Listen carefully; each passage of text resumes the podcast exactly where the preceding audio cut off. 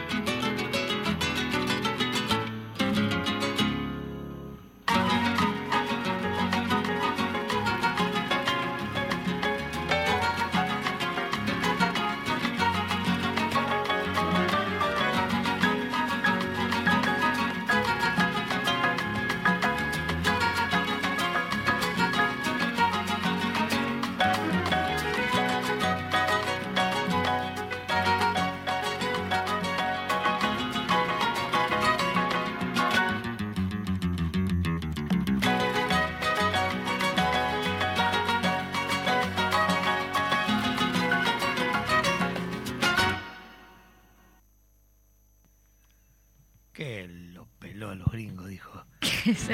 ¿Cómo suenan esas violas? Melodía larga, Alfredo Zitarrosa.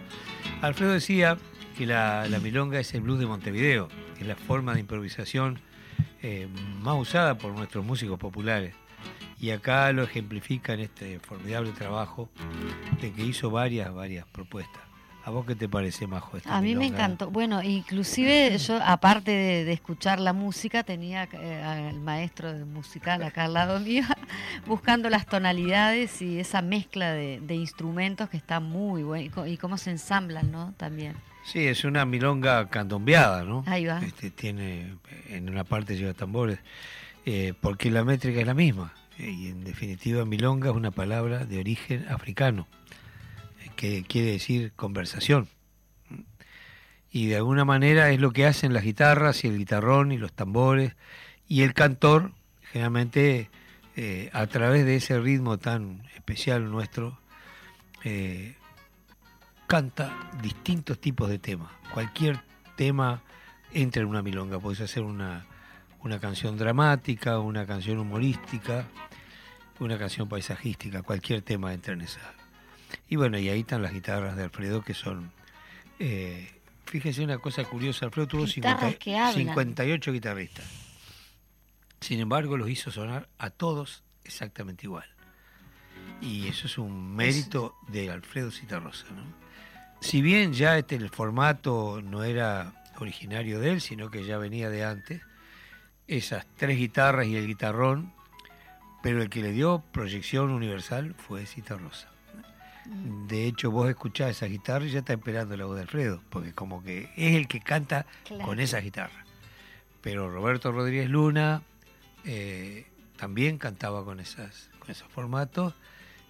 Doña Amalia de la Vega también. Algunos conjuntos argentinos, sobre todo los Quilla Huasi, que eran excelentes guitarristas, utilizaban ese formato, que para quienes son músicos es muy fácil explicarlo. Es una primera guitarra que hace una línea melódica, una tercera guitarra que hace lo mismo, una octava más abajo, y una en el medio que va haciendo la armonía, y la tercera guitarra o guitarrón va haciendo el ritmo, ¿no? Uh-huh. Acompañando el acompañamiento correspondiente al ritmo que llevan adelante. Y eso cuando suena es como que cada instrumento actúa como instrumento melódico. O sea, la guitarra en realidad es armónica, o sea, son instrumentos que pueden hacer varias notas a la vez, pero ahí se trata la guitarra como que cada una fuera un cantor, o sea, una voz sola, y eso todo junto es maravilloso, es un ferrocarril, es impresionante. Así que esta melodía larga. Qué increíble que a través de la música uno sienta todas estas sensaciones, valga la redundancia. Le quiero mandar saludos a Pepe Vázquez. Al Pepito, que grande. Hace pila que no le mandamos saludos. Bueno, él sabe que está en nuestros corazones siempre. A Pepe lo queremos pila. Y es un referente de la cultura nacional, muy respetado, muy querido, ¿no? Pepe, si estás escuchando, abrazote enorme para vos. Ahí va, tenemos que ir a verlo. Y Arturo Flaitas también. Supo ser otro maestro, sabe que ser parte de nuestro elenco acá. Él nos está fiscalizando siempre que no metamos la pata, y eso es lo mejor que tenemos, ¿no? Sí. Fíjate, un actor y director del nivel de él, que nos esté ayudando en este proyecto maravilloso. Para él también un enorme abrazo. Que nos califique. Y bueno, y después tenemos la panadería Ancina. Que, mirá vos, sí será Adrián, que le mandamos un saludo, que es el dueño de la panadería, sí será que te mandó bizcochos de regalo. Sí, pero vos no digas mucho, porque yo no debería comer harina blanca, porque tenemos que... Cuando razón. Vienen los años uno tiene que empezar a cuidarse, a determinadas cosas. No obstante, son bizcochitos que uno no le puede zafar, ¿viste? Bueno, son una tentación. Un jueves cada tanto uno se puede salir. Es verdad que no podemos decirlo al aire, si no Grace después se entera y... Bueno. Molde. En fin, bueno, tenemos varias cositas para hoy.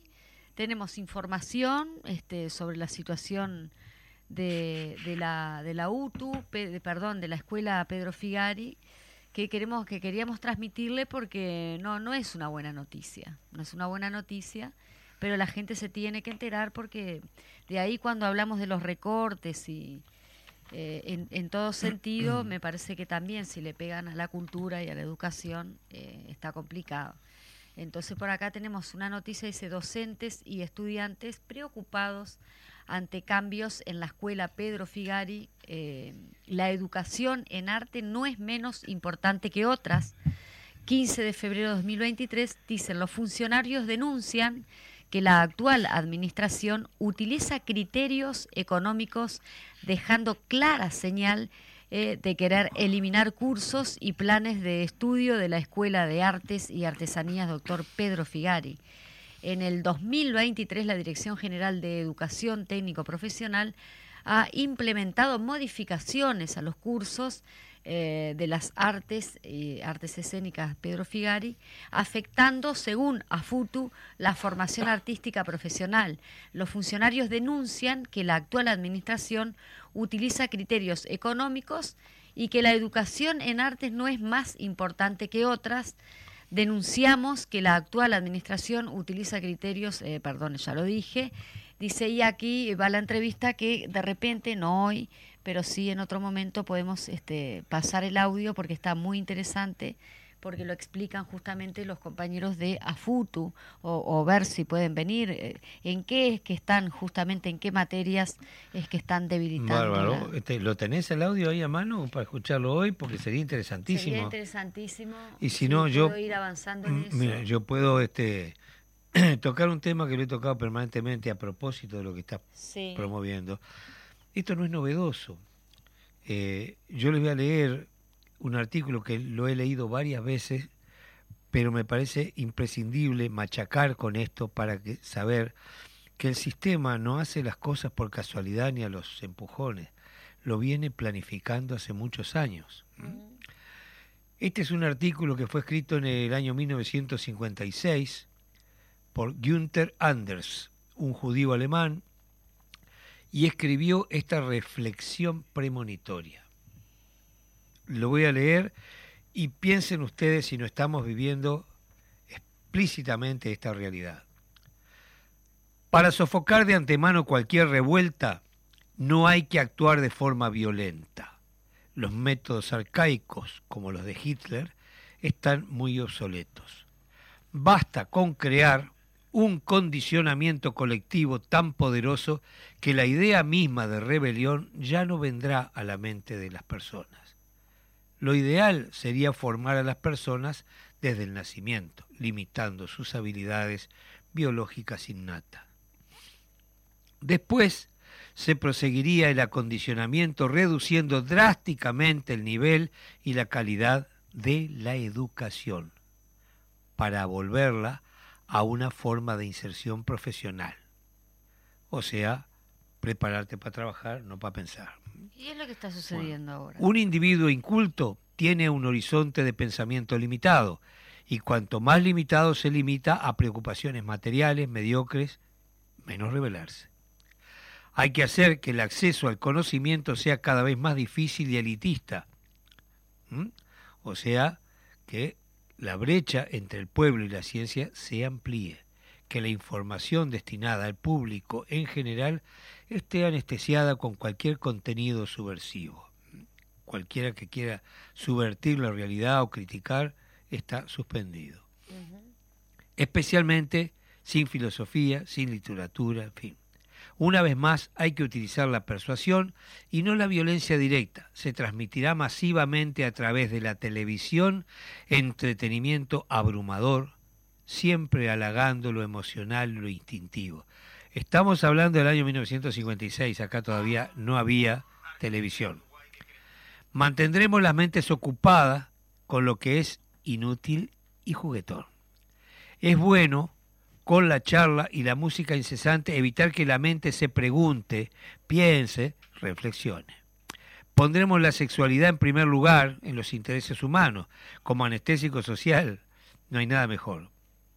En general, se procurará prohibir la seriedad de la existencia, burlarse de todo lo que tenga un valor alto, mantener una constante apología de la ligereza, de modo que la euforia de la publicidad y del consumo se convierta en el seno estándar de la felicidad humana y el modelo libertad. El acondicionamiento producirá así tal integración que el único miedo que habrá de mantenerse será el de quedar excluido del sistema y, por lo tanto, no poder acceder a las condiciones materiales necesarias para la felicidad. El hombre masivo así producido debe ser tratado como lo que es, un producto, un ternero, y debe ser vigilado como debe ser un rebaño. Todo lo que permite dormir su lucidez, su espíritu crítico, es bueno socialmente. Lo que podría despertarle debe ser combatido, ridiculizado y asfixiado. Cualquier doctrina que ponga en tela de juicio el sistema debe ser designada primero como subversiva y terrorista, y luego los que la apoyan deben ser tratados como tales. Günther Anders, La obsolescencia del hombre, 1956. ¿Qué les parece? No es nuevo esto que está pasando, es una planificación del sistema.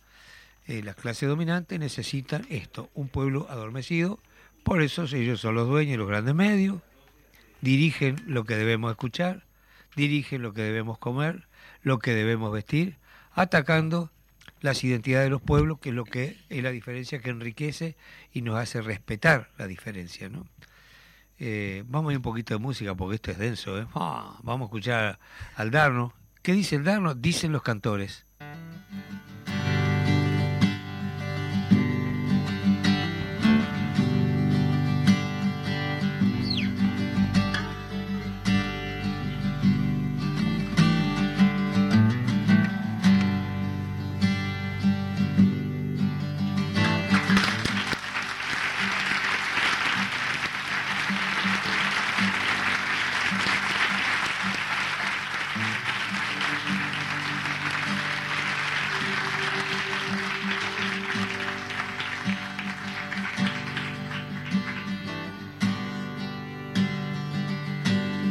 Nosotros vinimos cantando los días, dejamos el cielo, las restas del aire.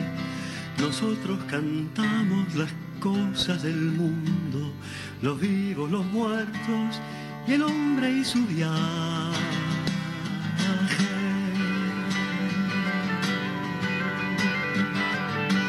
La altísima lluvia no sabe su pena, no incluye alegría la roja manzana.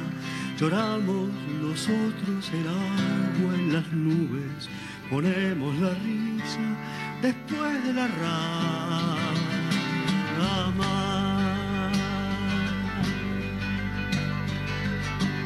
No hay solo silencio, en el mismo silencio existe la antigua canción de las horas que cantan los tiempos desde antes del fuego, y vamos diciéndola con nuestra sombra.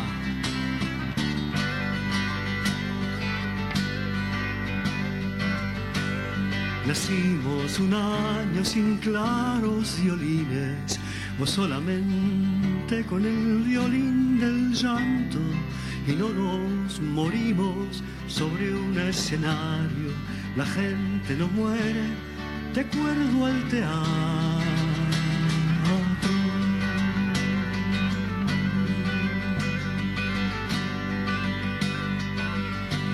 Nosotros sangramos, nosotros seguimos tocando silencio, silbamos de espanto. Pusimos nosotros sentido en la noche y luz en la íntima luz del celdario.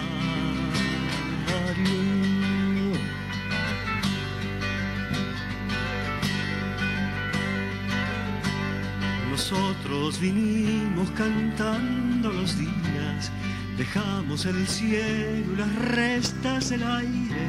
Nosotros cantamos las cosas del mundo, los vivos, los muertos y el hombre y su viaje.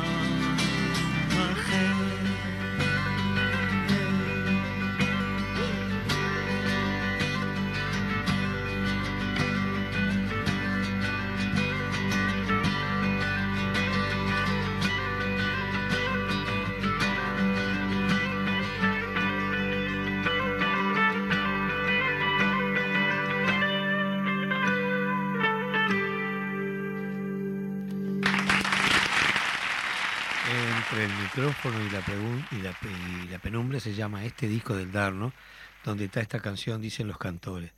¿Sabes qué? Una cosa curiosa, cuando arrancamos allá a trabajar con Benavides, fue tan diversa las fuentes de las que bebimos cada uno, de acuerdo a nuestra personalidad. Fíjate, lo que hace Carlos Benavides no tiene nada que ver con lo que hace el Darno, ni lo que hace Rodrigo Viera, es ni verdad. Lo que hago yo, ¿no? Uh-huh. Pero más o menos bebimos de una fuente común. Indudablemente hay cosas de cada uno. Yo recuerdo que el Darno me dio esta canción en mano propia, escrito, manuscrito, su letra. La tengo, la hojita ya con su carta y su saludo y todo, para que le pusiera música. Por qué razón no recuerdo, pero me demoré en el trabajo. Y cuando se estrena esta canción, lo que más me llamó la atención es que las primeras notas del primer verso, yo había hecho exactamente lo mismo. O sea, el texto del Darno me sugirió a mí una melodía que él también encontró. Porque primero me había mandado solo el texto, no tenía música.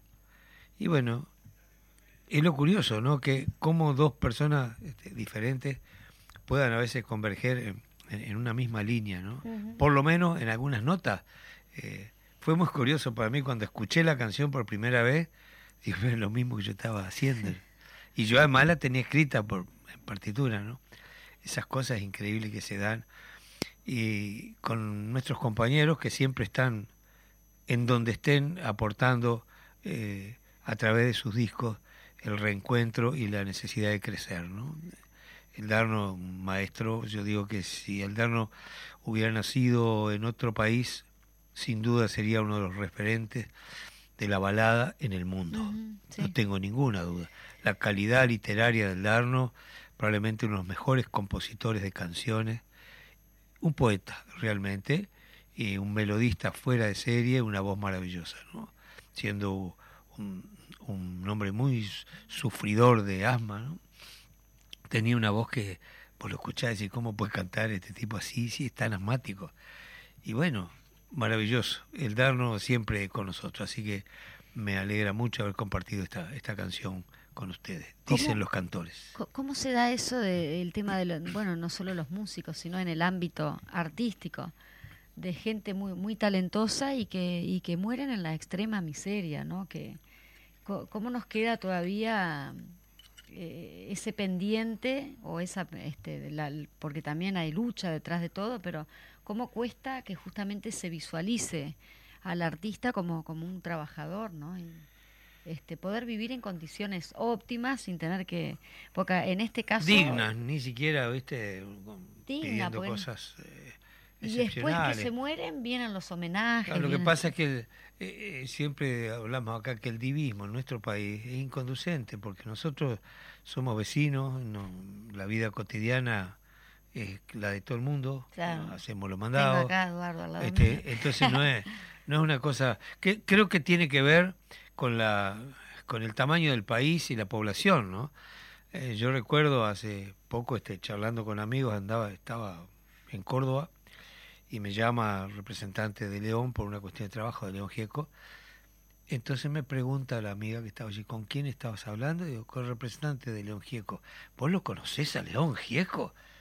Y digo, bueno, es un compañero de trabajo, hace 40 años que no puedo creerlo. Porque claro, pues son personas que la gente las ve a través de los medios. Porque es un país muy grande y porque además hay un nivel de producción y de proyección muy diferente al nuestro. Uh-huh. Es muy difícil que un artista argentino de la trayectoria de cualquiera de los conocidos no tenga, vamos a decir, una vida cómoda para hacer lo que tiene que hacer, para componer cada vez mejor, ¿no? Cómoda me refiero a tener lo esencial resuelto, ¿no?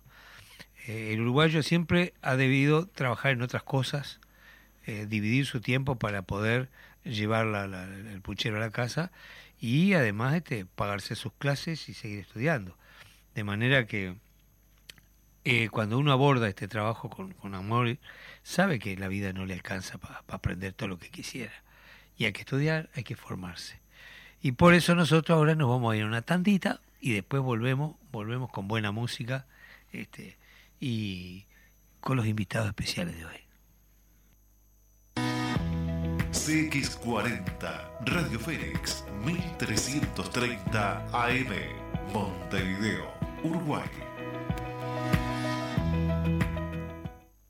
En estos momentos, el Banco República está junto a vos. Si ya tenés un préstamo del BROU por un monto inferior a $200.000 y estás afectado por la sequía, te diferimos automáticamente el pago del préstamo por 180 días sin intereses. Por más información, ingresa en brou.com.uy. Banco República, nuestro banco país. Este viernes te invitamos a escuchar Cambalache por CX40 Radio Fénix de 11 a 12 horas. Estaremos compartiendo noticias políticas, culturales, sociales y sindicales. Los invitamos a que se comuniquen por el WhatsApp 099-332-169. Radio Fénix, los esperamos. La impresora se rompió, el PC se colgó, la notebook la miro mal y no me anda. Vení a Refill Uruguay, te soluciona todo. Pensá en tu economía, pensá en el medio ambiente. Tenemos reciclado de cartuchos compatibles y originales. Reparación de impresoras, equipos PC y notebook. ¿Dónde? Refill Uruguay, Avenida Italia 3058, casi Maipú. Búscanos en todas las redes sociales o en el WhatsApp 092-660-530. Repetime, por favor. 092-660-530. Refill Uruguay. CX40 Radio Fénix, 1330 AM, Montevideo, Uruguay.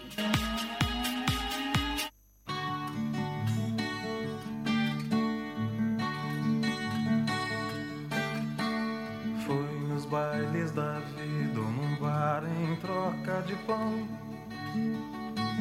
que muita gente boa pôs o pé na profissão de tocar um instrumento e de cantar,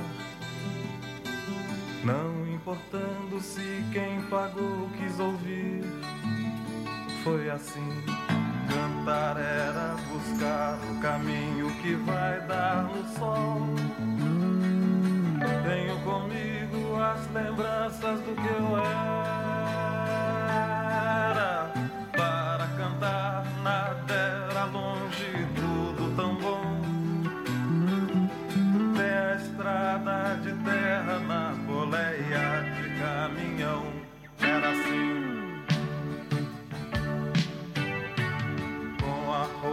Encharcada, alma repleta de chão. Todo artista tem de ir aonde o povo está.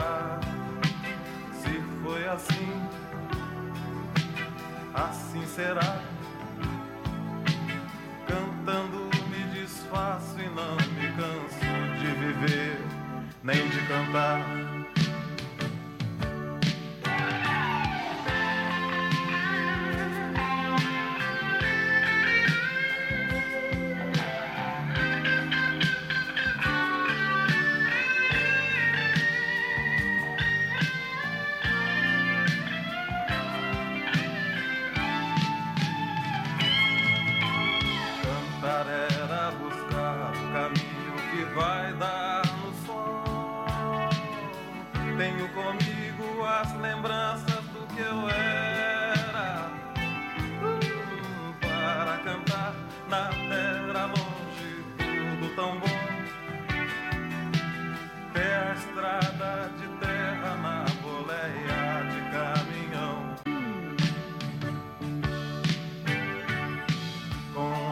Encharcada e alma repleta de chão. Todo artista tem de ir aonde o povo está. Se foi assim, assim será. Cantando me disfarço e não me canso de viver, nem de cantar.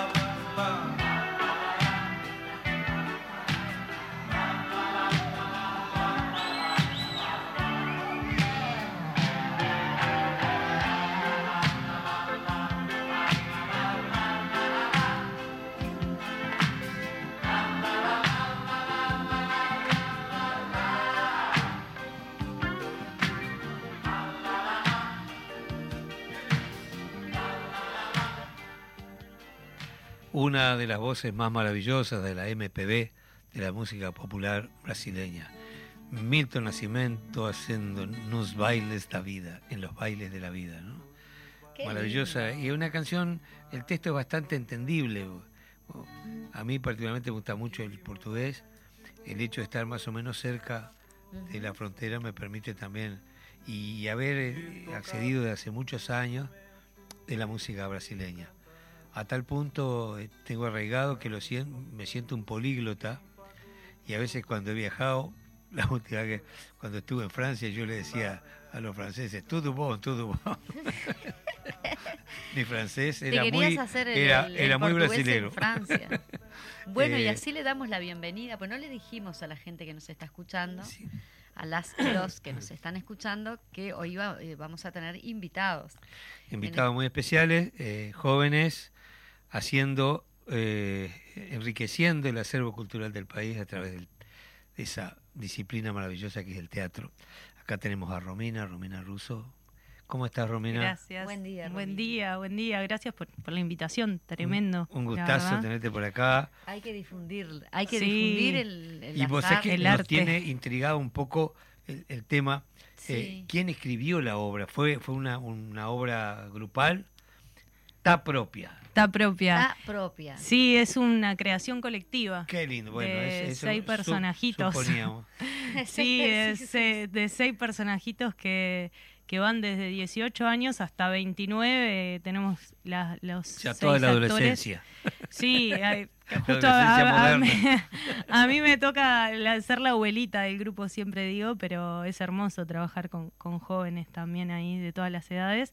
Y es una creación colectiva a través de la investigación de una obra que es Nada, de Jane Teller, que es una danesa, una obra que estuvo muchos años prohibida por aquellos lados, porque es una obra bastante fuerte que habla de la vida de los adolescentes. Es un adolescente que el primer día de clase decide de agarrar sus cosas e irse de su clase diciendo que nada importa, y como nada importa no vale la pena hacer nada. Y ahí empieza la obra y uno entra en una intriga hermosa, y nosotros empezamos a crear a través de eso, ¿no? En qué momento de nuestras vidas sentimos que nada importaba, en qué momentos sentimos que vale la pena hacer cosas, porque esa obra también muestra a un grupo de adolescentes que decide mostrarle a ese adolescente que sí, que realmente hay cosas que importan, que hay cosas que valen la pena. ¿Cómo no? Vos sabés que antes que vos llegaras yo estaba leyendo un artículo, no sé si lo llegaste a escuchar, de Günther Anders. Este es un filósofo judío alemán que lo escribió en el año 56.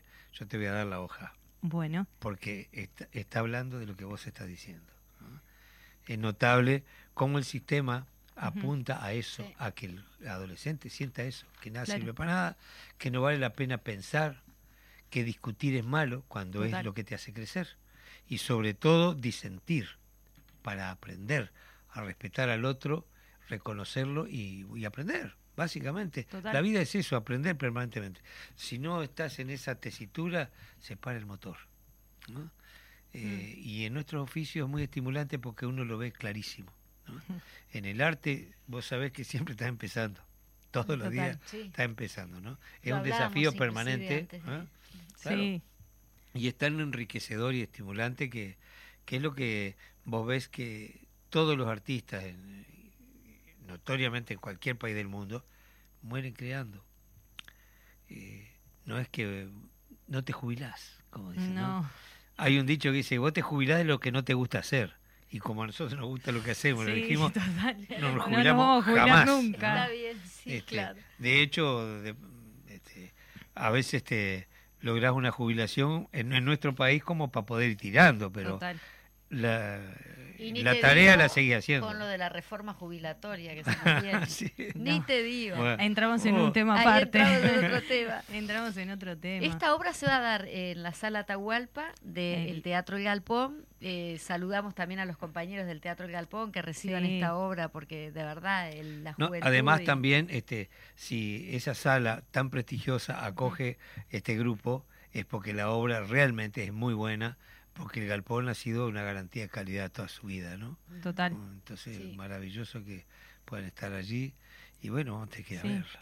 Sí, vamos a estar a partir del 1 de marzo, miércoles, jueves y viernes a las 5 de la tarde, una obra para adolescentes, por jóvenes, así que es también eso, es un desafío para mí como artista, entrar en ser parte de una obra para adolescentes que a veces no se consigue, no se da, que haya que, sí, extensión. Hay poca cosa en cartel que sea justamente por adolescentes, ¿no? También de eso, por adolescentes para ese, para. Claro, el remarcar ahí que también tenemos descuentos para grupos, para que los educadores vayan, la vean y entiendan por qué queremos que los adolescentes vean la obra, para entender un poco de lo que es esto del sentido, qué es lo que tiene sentido, qué es lo que está propio en la vida. Exactamente. Es como ahí, que hay cosas que sí, que queremos dar esto de la empatía, ¿no? De decir, bueno, yo te entiendo porque yo lo viví,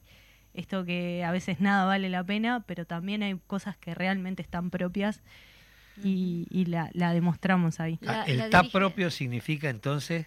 No es por el término, ahí va, ta propia. Está mía, es así, es mío. Claro. Sí. Nosotros, cuando nosotros ganamos Fortalecimiento de las Artes el año pasado, ahí que fue este impulso de Sabrina Esperanza, que es la directora de la obra... y bueno, y hablábamos de esto de ta propio, algo importa. Hay cosas que están propias y que importan. Y esta de ta propio es como un lunfardo más de adolescente. Que capaz que nosotros no lo usamos tanto, pero sí, la juventud está como, oh, qué propio, ta propio. Sí. Entonces también en ese viaje de que realmente hay cosas que están propias y que importan. Queremos mencionar al resto del elenco. Sin duda. Bueno, en escena están Melanie Antuoni, Pablo Blanco, Mateo Cancela, Marcos Rodríguez, Romina Russo, Ángel Silva, y bueno, de vestuarios es Inés Iglesias, y luego iluminación, Inés Iglesias y Renata Sierra, que le mandamos un saludo a todo el elenco entonces. Ahí. Y el personaje tuyo, ¿no nos podés adelantar alguna cosita o...? En realidad es, yo creo que qué tanto personaje somos en escena, porque esta obra es a través de lo que trae Lola Arias del biodrama, que es teatro testimonial. Entonces... Somos nosotros en escena. Exacto. Ponele que sí, que hay momentos donde los actores actuamos un poquito más, momentos más de salirnos un poco del personaje que todos llevamos adentro, pero somos nosotros mismos. Yo hago de mí, hago de Roma en escena, en constante. Lo mismo Melu, Marcos, todos hacemos de nosotros mismos en escena. Contamos nuestra propia vida, o sea... Es nuestro testimonio a través de un hilo conductor que se va llevando de distintos temas. ¿Y cómo se les ocurrió la obra? ¿A quién le surge la idea? Sí, a Sabrina le surge esta idea de mostrar qué es lo que realmente importa a través de esta novela. Entonces, a través de esta novela Nada, que surge esta investigación donde ella traía propuestas a los ensayos, empezó a traer propuestas de en qué momento nosotros nos sentimos donde nada valió la pena, empezar a investigar en qué momentos, qué cosas sentimos que están propias. No sé, yo en un momento hablé del tirarme en el mar. Para mí, tirarme en el agua es algo que está propio. Entonces, investigar con lo que lleva, y a través de esta investigación fue que salió la narrativa de esta y el obra. Lenguaje, que es esencial, porque... no podemos desconocer que va surgiendo siempre un lenguaje nuevo y cuando estamos un poco más grandes a veces no entendemos nada, ¿no? Y hay que aprender. Esa es ahí tenés otro recurso más que te está manifestando que el aprendizaje es cotidiano. Yo tengo la suerte de tener hijos de distintas edades. La mayor tiene 40, el que sigue tiene 30, la otra 28 y la más chica 16. Entonces... Tengo toda la gama, claro, y tengo nietos de 10, de 8 y de 5. Claro. Entonces, más o menos, a veces me dicen cosas y les tengo que preguntar qué quieren decir. Es que a mí me pasa con los de 18, que a veces digo, che, ¿Qué onda esto? Porque capaz que yo lo digo de otra manera y cambia completamente esto del lenguaje constantemente. Se van reformando las palabras, los dichos, los modismos, las actitudes, lo que sea. Pero viste una cosa que siempre hablamos con Carrero, ¿no? De que nuestro país es tan chiquito, sin embargo vos caminás pocos kilómetros y encontrás formas de hablar diferentes. Total. ¿No? Rivera generalmente habla con la V, ¿no? Sí. Archicas con la CH, ¿no? En Tacuarembó te comen las R y las S.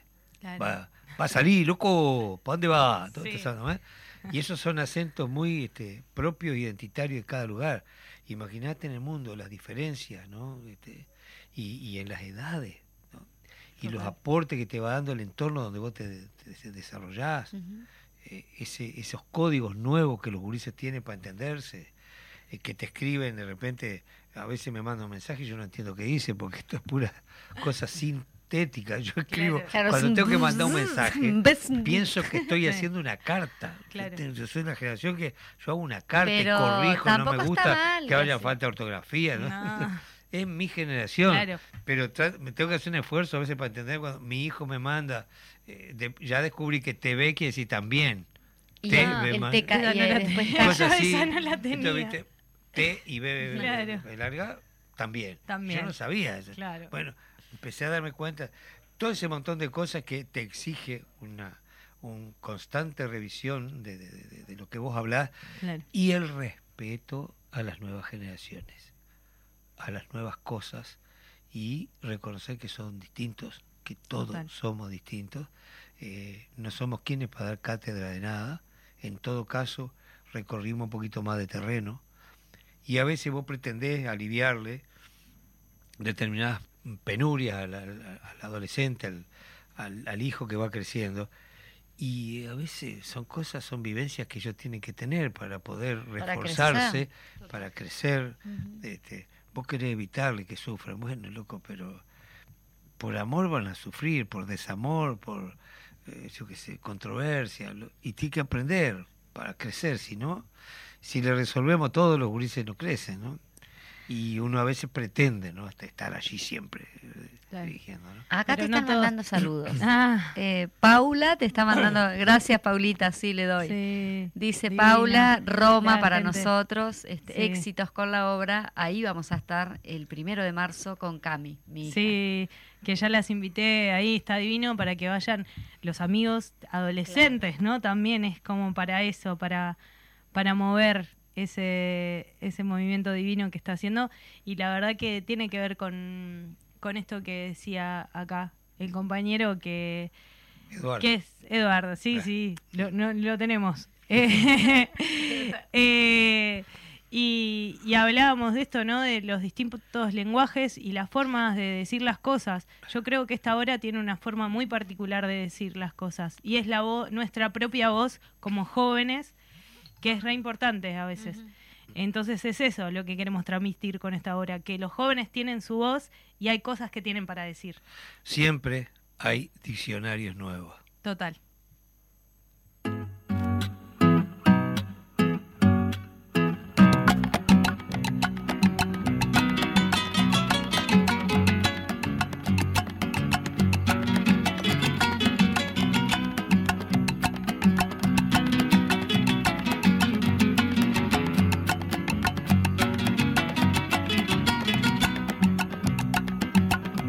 La suerte tienen los que quisieran que el hombre por lenguaje se dividiera. Cuando el hombre comprende sus intereses, el planeta se achica y su idioma crece. Nadie me diga que en tanto viaje tuve problemas con mi mensaje. Los pueblos más lejanos en el paisaje sueñan, viven y luchan en mi lenguaje.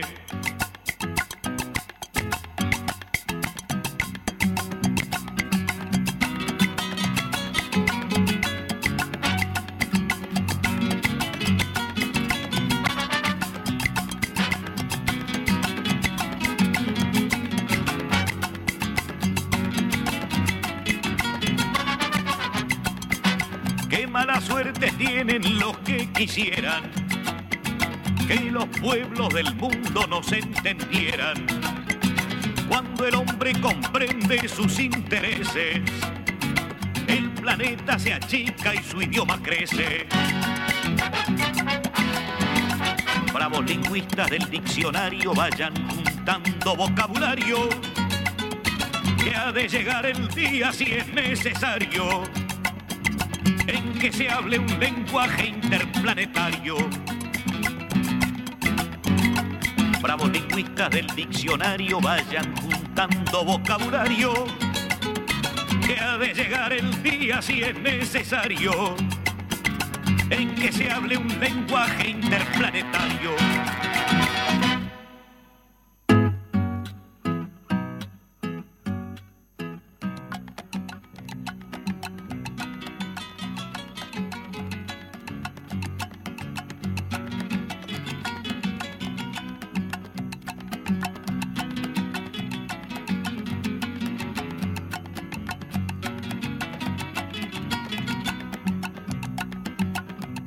Suerte tienen los que quisieran que el hombre por lenguaje se dividiera.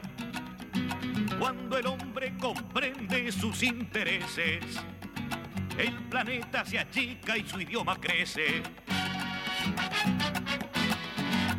Nadie me diga que en tantos viajes tuve problemas con mi mensaje. Los pueblos más lejanos en el paisaje sueñan, viven y luchan en mi lenguaje.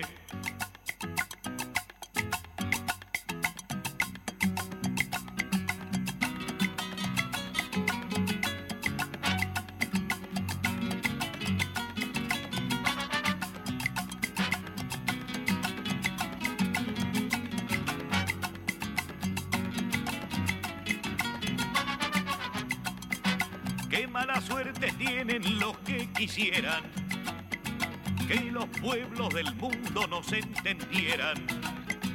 Bueno, que a veces surgen temas tan interesantes que quisiéramos compartirlo todo con ustedes, pero eso no nos da el tiempo. Pero yo quería hacer una preguntita justo, Eduardo, con respecto, es un poquito delicado, ¿no?, para plantearlo, pero bueno, se sabe que hay un alto porcentaje de suicidios o de intentos, y que también el porcentaje lo podemos llevar inclusive a los jóvenes. ¿Cómo tratan ese tema? Porque supongo que en la obra en algún momento surgirá ese... Sí, hablamos ese pequeño... porque es muy grande la cantidad. Uruguay entra dentro de, creo que dentro de América Latina es el segundo país o tercer país dentro de lo que es la tasa de suicidio adolescente, es muy alta. Y es ese momento que hablábamos ahora de ambivalencia, de querer morir y vivir, esa duda que le entra para dejar de sufrir.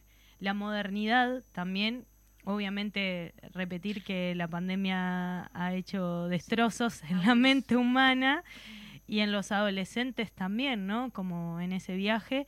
Y es un tema bastante delicado que... Y hay muchos mitos al respecto, ¿no? Sí. Muchos mitos que hay que romper y asumir el tema con claridad, ¿no? Total, esto que estamos haciendo ahora, que estamos hablando del tema, o sea, hay que hablar del tema. Uno de los grandes mitos es no se habla del tema, no se habla de suicidio, hace que la gente se suicide más. Uh-huh. No, es mentira, es una mentira donde hablar de suicidio hace que la gente recapitule, o sea, hable, entienda, diga, bueno, esto me está pasando a mí, pido ayuda.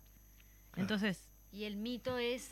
hablar de suicidio, claro. Claro, lo hace para llamar la atención. Total. O que si quiere hacerlo, que lo haga, ¿no? Claro. El mito no sé, mi prima, mi abuela no, porque pobre, mi prima, mi amiga, una vecina, si se quiso matar, se mataba, es un mito, es mentira. O sea... comúnmente se quieren matar, se empastillan, se cortan o lo que sea, lo que pasa, pero viene alguien y lo salva. Hay un elemento muy concreto, claro. Cuando tiene un dolor físico una persona lo ubica en su cuerpo y toma un calmante, claro. Pero el dolor psíquico no tiene lugar, no. Entonces cuando aparece la angustia es tan grande que uno a veces pierde toda capacidad de raciocinio, uh-huh. Pero la pulsión de vida es tan fuerte que... Bueno, hay que apuntar a eso, ¿no? Y cuando uno se siente mal, buscar ayuda. Total. Siempre y educarse para también recibir una información de ese tipo y tener la capacidad de apañar al otro, ¿no? Total. No decir, déjate bromar, no pienses, no. Claro. Y uno de los abrazar, sobre todo buscar la forma de darle apoyo afectivo, que es lo que allí lo único que puede frenar, ¿no?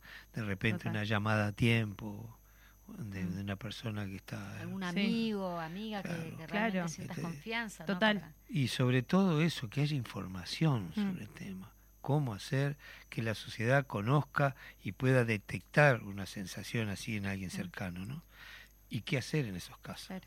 Y además siempre habla, en esta investigación que nosotros estuvimos haciendo, también se habla de que hay gestos, hay actitudes, hay palabras que la persona lo dice antes de. Sí, sí. Entonces, tener la capacidad de atención, de ver, tipo, bueno, ¿por qué esta persona está teniendo este pensamiento? ¿Por qué esta persona está teniendo este tipo de gestos consigo mismo? Sí. Porque va ahí. Viste también que la realidad cotidiana del sistema de vida, de la forma de vivir hoy, uno está desatento al otro. No, total, es demasiado acelerado. Demasiado acelerado, a tal punto que a veces... Claro.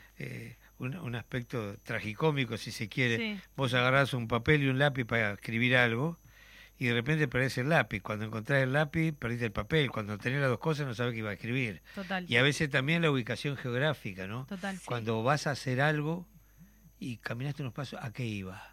Porque el cerebro es tan rápido que ya está planificando lo que vos tenés para después. Total. Tenés que volver al lugar para recuperar el pensamiento en el lugar geográfico que lo hiciste. Sí. Yo qué sé, en la cocina, entonces, bueno, iba a hacer esto. Sí. Imagínate, y muchas veces percibir justamente estas cosas, de tener esa atención para percibirlas, y justamente es lo que... y la persona que lo está pasando internamente, ¿no? Es como, va ahí. Internamente le está acelerando todo el cuerpo y no sabe, porque la misma sociedad, el mismo sistema te está bombardeando constantemente con información, con cosas. Entonces, saber escuchar a esas personas es... Y que nosotros, esto que decía hoy, ¿no? La palabra de un joven en escena hace que demuestres, todos conocemos a alguien. Porque que ha intentado... Además, viste también las diferencias que... Por suerte hoy día se están respetando, ¿no? Mucho más que antes, a la diversidad, ¿no? Yo siempre recuerdo que siento que tengo una deuda con un amigo de la escuela, que él, cuando llegó la adolescencia, fuimos compañeros en el liceo, y claro, empezás a definirte, ¿no? Y él se definió como homosexual, ¿no? Sí. No era respetado por ninguno de nosotros. En el liceo, te imaginás, estamos hablando de mucho tiempo atrás, ¿no? Después yo empecé la militancia política con compañeras brillantes, ¿no? Y empezaba a cambiar la cabeza. Entonces seguí la amistad con él. Y yo no lo conocía mucho. Era muy pobre, una familia muy pobre. Y bueno, llegué a prestarle libros, cosas así. Después yo quedo en preparatorios y él pasa a magisterio. Y fue compañero de mi primera novia de la adolescencia. Cuando termina la carrera, se suicida. En un invierno en el río se tira, y dejó una carta diciendo que él había intentado, por todos los medios, ser hombre y no pudo, ¿no? Y no soportaba el peso social. Cuando vimos a mala familia, los padres eran viejitos, muy viejitos. Sí. Él era el noveno de una familia. Era de los más chicos. Qué atención y qué información podía tener esa familia para apañarlo, ¿no? Sí. Yo siento que tengo un debe con ese compañero, ¿no? Hacer una canción al respecto que no sea una cosa banal, sino muy profunda, llamaba, ¿no? ¿Dijiste? No recuerdo el nombre de él. No recuerdo mucho. Lozada era el apellido, me acuerdo. Y fue muy fuerte para nuestra generación eso, ¿no? Total. Porque además algunos que los habíamos maltratado en primer año, segundo, ¿no? Que él estaba solo en el medio del patio, ¿no? Y se paraba con un gesto muy tímido, ¿no? Claro. y era bullying todo el tiempo. Entonces, porque no había información, desconocíamos eso. Además, nos habían educado que nosotros teníamos que ser muy machos y machistas. Y el macho no llora. Y el hombre no llora, no se para distinto. Y fue para mí terrible. Y me parece que es un debe tremendo que yo siento con él, como mi compañero de clase, ¿no? Pero el sistema nos señala todo el tiempo por cómo te ves, cómo te vestís, qué es lo que haces, qué es lo que no haces. Entonces también eso transforma, y cuando uno está con una sensibilidad al extremo de no saber qué hacer y todavía todo el tiempo te están bombardeando con cosas. Sí, a la falta de estímulo a reconocer que vos sos un individuo único e intransferible. Total. Que por suerte, por ahora no sabemos, pero creo que no nos han clonado, ¿no? De manera que somos únicos, no hay nadie igual a nosotros. Y bueno, asumir esa condición de ser únicos. Total. ¿No? Todos somos únicos y respetar la unicidad del otro y la diferencia, que es lo que te hace crecer. Yo digo, mi sueño más grande de la vida, que siempre que puedo lo llevo adelante, es viajar. Viajar a distintas culturas, ¿no? Conocer otras culturas. Aprender a respetar las diferencias de otra manera. Uh-huh. Y bueno, hay un dicho por ahí que dice que la única forma de no ser nazi es viajar para conocer las diferencias. Uh-huh. Y para no ser fascista, leer. Bueno, es muy clarito, ¿no? Es clarito. ¿Cómo convocamos a la gente para que vaya a ver la obra? Bueno, Roma. Ya están... Muchas gracias. Sí, por favor. Ya están las entradas en Ticketel. Nos pueden seguir en @tapropia_obra, que es la obra es el Instagram de la obra, y ahí también poder investigar esto que nombraba de descuento para grupos de adolescentes, y nos pueden sacar las entradas en Ticketel, en Tapropia. Así que miércoles, jueves y viernes a las 5 de la tarde en la Sala Atahualpa, en el Teatro El Galpón. Qué bueno sería que todos los gurises de la secundaria pudieran tener acceso a la obra, ¿no? Que puedan pasar por él, que es la edad, me parece que a donde apunta, ¿no?